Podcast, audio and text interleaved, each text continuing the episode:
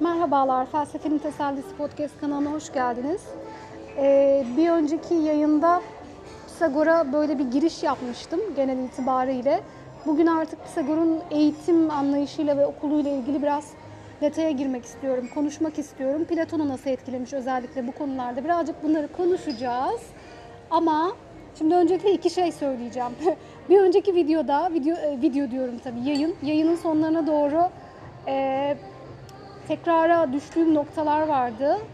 Ya da işte dışarıda çekim yaptığım için, bugünkü gibi açık bir mekanda çekim yaptığım için duyulan bazı sesler vardı. Onları aslında ben bir tabii temizlemek istedim fakat temizleyemedim, yapamadım. Yani onları böyle dinlediyseniz, aman efendim rahatsız olduysanız, onların ben de farkına vardım ama yapamadım. Zamanla öğreneceğim. O konuda bir kusura bakmayın diyeyim. Bir de ikinci şey, bugün yalnız değilim sonunda. Zaten böyle bir de benim hayalimdi yanımda biriyle beraber yayın yapmak. Bir sesini duyalım. Merhabalar. Kübra ben. Bugün Felsefenin Tesellisi kanalına konuk olduğum için ve yeni şeyler öğreneceğim için çok mutlu ve heyecanlıyım. Merakla bir de yarışmacı arkadaşlara başarılar diliyorsun herhalde. Öyle bir halim var. Şimdi Kübra'cığım, sen her ne kadar bir önceki yayınımı dinlememiş olsan da ben Pisagor'a bir giriş yaptım orada. Tamam mı? Onu bir dinlersin. Tamam. Şimdi bugün konuşmak istediğim mevzu Pisagor'un eğitim anlayışı ve okulu. Neden? Çünkü Pisagor aslında okuluyla çok efsaneleşmiş bir adam. Yani ne demek istiyorum? Okulundaki öğrencileri tarafından, çevresi tarafından zaten çok efsanevi bir konuma yerleştirilmiş. Bu bilgisinden dolayı, hem bilgisi, hem öğretim tarzı, hem zekasından dolayı. Yani onu sevmeyenler bile çok bilgili olduğunu ve çok araştırdığını kabul ediyor. Mesela Herakleitos gibi, çok sevmese de, katılmasa da kendisine, onu bilgisiyle, araştıran yapısıyla takdir ediyor. Pisagor öğrencileri tarafından çok efsanevi, hatta Tanrı Apollo'nun yerine konulabilecek bir karakter. Böyle bir karakter olmuş. Şimdi okulu diyorum ama bizim tabii bugün 2021 yılında ya da modern dönemde anladığımız bir okul mu acaba onun okulu? Olabilir mi acaba öyle bir şey? Olamaz. Onun okulu aslında işte bir önceki yayında bahsettim, hayata karşı aslında biraz mistik ve sert bir yaklaşımı var. İşte reenkarnasyona inanıyor kendisi. Bizi ruhsal açıdan temizleyecek şeyin felsefe olduğunu düşünüyor. Yani felsefi yaşam biçimi olduğunu düşünüyor. Daha çok yani felsefi yaşam biçimi ne demek? Bilinçlenmek demek. Yani ne kadar çok bilinçlenirsek konularda, bilgili olmadığımız konularda ne kadar çok bilinçlenirsek o kadar hem duygularımıza, düşüncelerimize hakim oluruz. Hem o kadar işte iradeli olacağız, bilinçli olacağız ve çok daha iyi bir hayat yaşayacağız. Ruhumuzu arındıracağız. Ruhumu arındırdım, ne oldu? Bir sonraki hayatta işte bir şey olarak daha düşük bir değerde dünyaya gelmeye gerek kalmıyor. Ve doğum ve ölüm çarkı deniyor burada. Doğum ve ölüm çarkından ancak bu şekilde özgürleşiyorum. Yani. O zaman şunu mu anlayabiliriz yani? Pisagor şu anki hayatımızda felsefi bakış açısıyla baktığımız her olayı, duyguyu, düşünceyi kendimize aldığımızda bunu ruhumuzda benimseyip aslında reenkarnasyon sonrasındaki tekrar doğuşta da bunu içimizde aslında barındırdığımızı mı söylüyor? Aşabiliyorsam evet. Mesela bir ders var hayatta ya da ne bileyim ahlak olabilir. Ben bunu bilincimle, aklımla, şimdi tabii bu adamlar felsefeci. Felsefeci olunca ne oluyor? Yani felsefeci diyemem tabii, haddim değil. Filozof bu adam. Adam filozof. Adam Tanrı yerine konmuş. Bu adam filozof. Ve felsefe sonuçta zihni bir faaliyet, zihnimle yaptığım bir faaliyet. Yani bu da beni nereye götürüyor? Benim bu hayatta hem ahlaki açıdan hem duygusal açıdan ne kadar çok bilinçlenirsem, yani psikolojik açıdan bile böyle değil mi? Ne kadar çok bilinçlenip kendi farkına varınca bir insan ne oluyor? Aynı hataları yapmıyor. Aynı hataları yapmayınca o döngüden, o psikolojik hipnozdan, döngüden neyse çıkmış oluyor. Ve ne oluyor? Artık o dersi almama gerek kalmıyor. Bir dahaki hayatımda belki bir köpek olarak gelmeyeceğim mesela yani. Aynen dediğin gibi ve ruhu parlatmanın yolu da eğitim ona göre. İşte okulu bu yüzden çok önemli. Ve öyle zaten okulunda da tabii ki her önüne geleni sence alıyor mudur? Almıyordur. Almıyor. Belirli kriterleri mutlaka vardır. birçok kriteri var. Neden? Şimdi okulu çok sıkı bir okul. Çok sıkı bir okul. Bu sıkı ne demek? Hem eğitim anlamında sıkı demek. Adeta bir tarikat gibi mistik bir yönü var. Yani onlar için eğitim ve felsefe bir yaşam biçimi, işte bir arınma biçimi. Hem de eğitim anlamında çok sıkı ve şöyle bir özelliği var, öğrencilerini kendisi seçiyor. Yani her öyle önüne gelen, efendim ben Pisagor okuluna gideyim. Neye göre seçiyor peki? Kendisi seçiyor, işte gözlem yapıyor. Zaten onun Thales'ten öğrendiği, Thales'ten de dersler almıştı. Thales'ten öğrendiği en önemli şey zamanı boşa harcamamakmış. Yani ne demek bu zamanı boşa harcamamak? Diyormuş ki herkese her şey öğretilmez. Yani karşımdakine bakıyor, eğer öğrencisi olmaya layık bir adamsa onun ihtiyacı olan şeyini, onun yeteneğini onu veriyor. Yani bizim eğitim sistemindeki gibi herkese her şeyi vermiyor. Ne kadar mantıklı evet, değil mi? Yani yeteneklerini aslında geliştiriyor. Aynen. Onda bir yetenek görüyorsan ona göre eğitimler verip onu geliştiriyor. Zaten alamayacak olan insanı da okuluna dahil etmiyor. Aynen, kendine layık görmüyor. Şimdi mesela oldu da, hani olmaz ya, oldu da Pisagor dedi ki hadi sen benim okuluma gel. Ne oluyor? Ben şimdi gidip de hemen ertesi günü Pisagor'dan dersler maalesef alamıyorum. Ne oluyor? Gidiyorum, ilk 5 yıl benim çömezlik yılım oluyor orada. İlk 5 yıl boyunca çömezim. İlk 5 yıl boyunca Pisagor'un derslerine giremiyorum bile. Sadece ondan ders almış hocaların derslerine girebiliyorum. O 5 yılı aşarsam, belli aşamaları işte kademeleri aşarsam, ondan sonra layık olursam Pisagor'dan dersler almaya başlayabilirim. Fakat işte bu okulda kalıcı olmanın, başarılı olmanın çok önemli kuralları var. Ne? En önemli kural gizlilik kuralı. O yüzden işte tarikat gibi diyoruz. Gizlilik kuralı. Okuldaki öğrendiğim bir şey dışarı sızamaz. Sızamaz. Her şey herkese anlatılmaz diyorlarmış bunun için. Sızdı. Sızdı. Mesela ne oluyor sızınca mesela? Bir düşün bakalım. Ne oluyordur sence? Yani zaten şöyle, Pisagor kendi okuluna eğer kendi gözlemleyip alıyorsa herkesin bu bilgilerden bilgilere erişmesini istemiyordur doğal olarak. O sebeple de yani, gizlilik çok mantıklı bir şey zaten. Yani herkesin o şeye erişmesini istemiyor büyük ihtimalle. Zaten o yüzden... onlar için felsefe de çok, mesela Platon için de böyle çok üst bir uğraştır. Yani zaten Platon da kendisi de böyle hani krallara falan eğitim, prenslere falan eğitim vermiştir. Yani bugünkü gibi algılanmıyor zaten. Ama şimdi diyelim ki hasbelkader oldu. İşte ben diyelim ki Pisagor bir şekilde beni layık gördü, okuluna gittim, işte çömezim orada vesaire, ilerliyorum. Gizlilik kuralını ihlal ettim. Hippos gibi boğdurularak öldürülebilirim mesela. Bayağı çok ciddi mevzular bunlar. İşte o yüzden insanlar şey diyor, böyle işte tarikat aslında falan diyor yani. Aslında okula girmek, mesela, istemek de çok önemli bir şey yani. Evet. Bunların farkında olarak farkında olmak istemek lazım. Evet. Gerçekten öyle yani. Ciddi önemli işler şey. Bunlar. Evet. Ciddi işler. Mesela Hippos kendisi denizde boğdurulmuş. Ve Hippos gibi başka hikayeler de var. Böyle olanlar. Ya çok ciddi bir mevzu, o yüzden işte tarikat gibi diyoruz.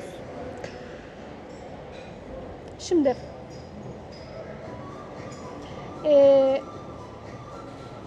20 yıl boyunca Pisagor Kraton'da yaşıyor. Kraton'da okul kuruyor ve 20 yıl boyunca burada işte okulunun ve öğrencilerinin yükselmesi sürüyor. Hatta işte Platon gibi zaten kendisi de şey bir adam değil yani. Bizim böyle günümüzdeki gibi ay işte ben felsefe yapıyorum. Tabii o felsefe yapıyorum demezdir de hoş. Araya giriyorum. Hani o zamanın sosyolojik yapısını merak ettiğim için soruyorum aslında. Bu okulda ne kadar kişi olabiliyor mesela? Ne kadar kişi buraya girmek istiyor ve giriyor? Onunla ilgili böyle bir hani bilgi bir şey var mı? Maalesef o kadarını bilemiyorum ama şimdi adamların tavırlarından da anladığımız üzere zaten Platon da yani her önüne geleni ben felsefe yani öyle bir şey yok. Bir de dönemin sosyolojisi biraz sıkıntılı da yani şey olarak mesela işte Antik Yunan'da ne var? Zaten yani hani kadınlar bu ağır felsefeyi kaldırabileceği durumu zaten yok. Hayır. Bu sebeple çok sınırlı sayıda kişiler aslında okula dahil olabiliyor gibi düşündüm ben. Aynen öyle. Zaten çok Pisagor'un öyle bir zamanının da olduğunu ben düşünmüyorum. Yani zamanımı adam diyor boşa harcamayayım diyor. Ya şimdi o dönemde O dönemin yapısı itibariyle sınıf çatışmaları var. Zaten kadınlar böyle biraz köle durumunda o dönemde. Sadece bir çocuk yapma aracı olarak görülüyor. Yani hani dönem olarak da çok öyle. Gerçi bu dönem de öyle değil belki. Yani, öyle mi? Yok, öyle bir şey söyleyemeyiz. Ben hatta bir yerde okudum. Tabii bir sürü kaynaktan mesela çalışmaya çalışıyorum. Bir kadının falan o okulda olduğunu okudum. Öyle şeyler söyleyemeyiz ama dönem olarak çok açık bir dönem değil yani. Çok böyleyken yani sosyolojik açıdan dönem bu şekildeyken, kadınları bu şekilde görüyorken Pisagor'un okuluna bir kadın dahil ediliyorsa bu da bu noktada çok önemli bir şey bence. Önemli bir şey ama Pisagor'a göre normal zaten. Çünkü ona göre hani, normal tabii ama bize göre açıdan, evet, aynen sosyolojik açıdan önemli. Çok önemli bir şey. Ya öyle bir şey okudum, ona belki tekrar bakarım, şimdi yanlış da bir şey söylemek istemiyorum. Bir sonraki yayında bunu araştırırım ama öyle bir şey okuduğumu ben hatırlıyorum. Hani bir kadınların da olduğunu falan okudum. Eğer yanlışsa bak bir sonraki bölümde bunu tabii düzelteceğim. Şimdi başka neler söyleyebilirim? Pisagor'un yükselişi, Pisagor'un okulunun yükselişi 20 yıl boyunca devam etti dedim ya. Mesela niye 20 yıl? Çünkü Kilon adında biri tarafından bir komplo kuruluyor. Halkı bunlara karşı kışkırtıyorlar. Neden? Çünkü şey değil bu adamlar. Biraz önce onu söyleyecektim. Yani Pisagor'da, Platon'da işte biz köşemizde oturalım, felsefe yapalım canım, hiç de etliye sütlüye karışmayalım falan gibi adamlar değil. Bunlar gayet devlet yönetiminde hem felsefenin önemini fark eden, hem politik, çok güçlü politik görüşleri olan, insanları buna yönlendiren filozoflar. O yüzden işte bu tarz politik, güçlü politik yönlerinden dolayı ona bir komplo kurulmuş ve daha sonra Meta Pontion, umarım Meta Pontion'a gitmek zorunda, göç etmek zorunda kalmış. Orada da bir okul kurmuş. Orada da işte insanlara eğitim vermiş. Bir de okulunda öğrencileri arasında, yani okulunda öğrenciler kendi aralarında tartışıyorlar. Mesela ikimiz bir mevzuda tartışıyoruz. Ve ben sana diyorum ki Kübra niye böyle düşündün? Yani neden böyle düşünüyorsun diyorum. Ve sen de bana diyorsun ki ipse diksit. Ne demek? Yani üstad böyle söyledi demek. Bu da çok eleştirilen bir şey. Buyurdu. Aynen böyle buyurdu. Zerdüş gibi oluyor biraz ama yani hani biri bir konuda şey söylüyor, bir görüş söylüyor ve şey diyor, hani üstad böyle buyurdu, üstad böyle buyurdu, üstad böyle buyurdu. Bu da biraz eleştirilen bir şey aslında. Hani her şeyi ona atfediyor gibi. Ayrıca bu okulunda sadece mesela felsefe mi var? Hayır, yok tabii ki. Matematik okulunda matematik tabii, aynen zaten. O matematik ve sayılar mevzuna bir sonrakinde girmeyi düşünüyorum. Çünkü ince bir mevzu ve hani biraz anlatmam gerekecek. Çok sıkıştırmak istemiyorum bu yayına. Matematik var tabii ki. Ve tıp bölümü var. Tıp bölümünde Alkmon gibi ünlü doktorlar var. Aynı zamanda müzikle ilgili de zaten keşifleri var. Tabii bayağı notalarla ilgili zaten Pisagor'un keşifleri var. Onu da gene bir sonraki sayılarla beraber anlatmak istiyorum bir sonraki yayında. Müzikle insanların iyileştirilebileceğini ta o zamandan düşünüp bunun üzerinde çalışmaları var adamın. Yani düşünebiliyor musun? Şu anda kullanılan bir şey zaten günümüzde. Yani evet, bizim Osmanlı zamanında da kullanılmış hastaneler falan var müzikle tedavi. Günümüzde de var, bu örnekleri var. Ta adam o zamandan bunu düşünüp bunu yapmış yani. Şimdi bahsettim Pisagor'dan. Platon'u etkilemiştir dedim hep. Pisagor, Platon hep oraya bir pas attım. Şimdi Pisagor'u nasıl etkilemiştir? Birazcık daha açmak istiyorum bunu. Şimdi Platon diyor ki ruh seyrettiğin şeye benzer. Yani üzüm üzüme baka baka ya da aynı nöronlar diyebiliriz buna. Gerçekten öyle. O zaman ya bu ne demek? Eğer ruhum seyrettiği şeye benziyorsa ben ne kadar üst, ne kadar yüksek değerleri seyredersem, seyretmeyi başarırsam o zaman ruhum da yükselecek ve arınacağım. Zaten onlara göre hani felsefenin de amacı bu. Ve mesela başıma bir kral geldiğinde böyle sen kendini yüksek ruhlu bir kral tarafından, kral demeyeyim tabii şu dönemde biraz öyle olmuyor, yönetici tarafından mı yönetilmek istersin yoksa hani onlara göre böyle düşük ruhlu, düşük seviyede biri tarafından mı yönetilmek istersin? Tabii ki yüksek ruhlu bir yönetici tarafından yönetilmek isteriz. O yüzden zaten onlar kralların eğitimine, işte devlet yönetiminde muhafızların eğitimine çok çok önem vermişler. Platon'u etkilediği nokta bu. Felsefe bize bu arınmayı veriyor. Ve ancak bu felsefeyle mümkün olabilir. Yani felsefe de demek istemiyorum aslında. Eğitim diyeyim yani. Hani felsefe deyince böyle günümüzdeki belki felsefe bölümü gibi anlaşılıyor ama ancak bu eğitimle mümkün olabilir diye Platon'u bu konuda çok etkilemiş. Bir başka ortak nokta da zaten biraz önce söyledim. Bu adamlar bayağı devlet yönetimiyle ilgilenmiş adamlar. Devletle alakalı, yönetimle ilgili politik görüşleri olan adamlar. Bu yüzden sıkıntı çekmiş adamlar. Nitekim zaten Pisagor'un öğrencileri yaşadıkları yerde bayağı çok yüksek mevkilere falan gelmiş. Yani böyle oturun, öğrenin de kenarda oturun gibi de adamlar değil yani. Adam da herhalde boşa zaman harcamıyor bize. Yani o kadar bilgiyi zaten bir yerde kullanmaları gerekiyor ki o bilgiyi almaları da eğitim. Evet ve zaten birilerini de etkilemek lazım sonuçta. Hem birey olarak hem de toplum olarak yani ancak bu şekilde ilerleyebileceğimizi düşünüyor. O yüzden tabii ki öyle kilit noktalara, önemli noktalara, yönetici pozisyonlara tabii ki eğitimli insanların gelmesini isteyecek. Bu çok normal bir şey yani. Bahsettiğin o hani yöneticilerin yüksek değerde olması kısmında da aslında biraz halkın da düşünerek ayırt edebilecek noktada olması için bu da önemli bir şey bence. Sadece bireysel olarak değil, toplumsal olarak da aslında bir şeyleri etkilemeye çalışmış. Böyle gerçekten. Şimdi benim notlarıma baktığımda açıkçası Pisagor'da eğitim anlayışı, okulu diye baktığımda her şeyi söylemişim. Her şeyi söylemişim. Eksik bir şey kalmamış. Güzel miydi? Senden bir yorum alayım. Bence çok güzeldi. Keyifli bir adam. Keyifli. Burada en çok dikkatimi çeken şeylerden birisi kesinlikle sadece bireysel değil, toplumsal olarak da bir şeyleri etkilemeye çalışmış olması. Zaten dönüştürmek için çok önemli. İkincisi bu söylediğim bir söz vardı.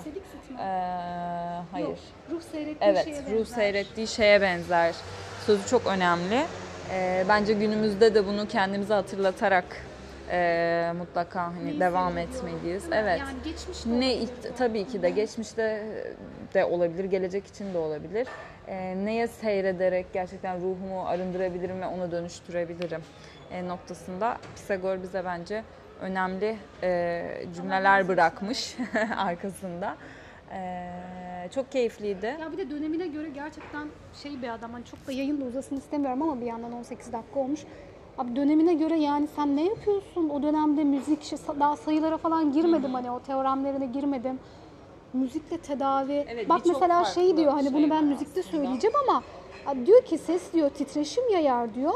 Bu diyor canlılıktır diyor. Ve gezegenler de diyor devinirken diyor titreşim yayar. Bak bu titreşim işte ya da bu günümüzde titreşim mi diyor, enerji, frekans falan hani bunları okuyunca ki bunlar sadece bize gelenler. Kim bilir neler vardır da adam işte konuşma yasağı koyduğu için olmuyor. Hani bunlar bile o dönemde Pisagor'un bu kadar efsanevi ve tanrısal algılanması için çok yeterli şeyler aslında baktığın zaman. Teşekkür ederim yayınıma katıldığın için. Beni konuk olarak aldığın için çok keyifliydi. Sayılarla olan kısmı da heyecan ve büyük bir heyecanla bekliyoruz. Çok teşekkür ederim. Bu haftanın yayını böyleydi. Birazcık da uzun olmuş olabilir. İnşallah siz de keyif alırsınız. Bir sonraki yayında artık Pisagor'un sayılar mevzuna girmem gerekiyor. Bir sonraki yayında da onu işleyeceğiz. Görüşmek üzere.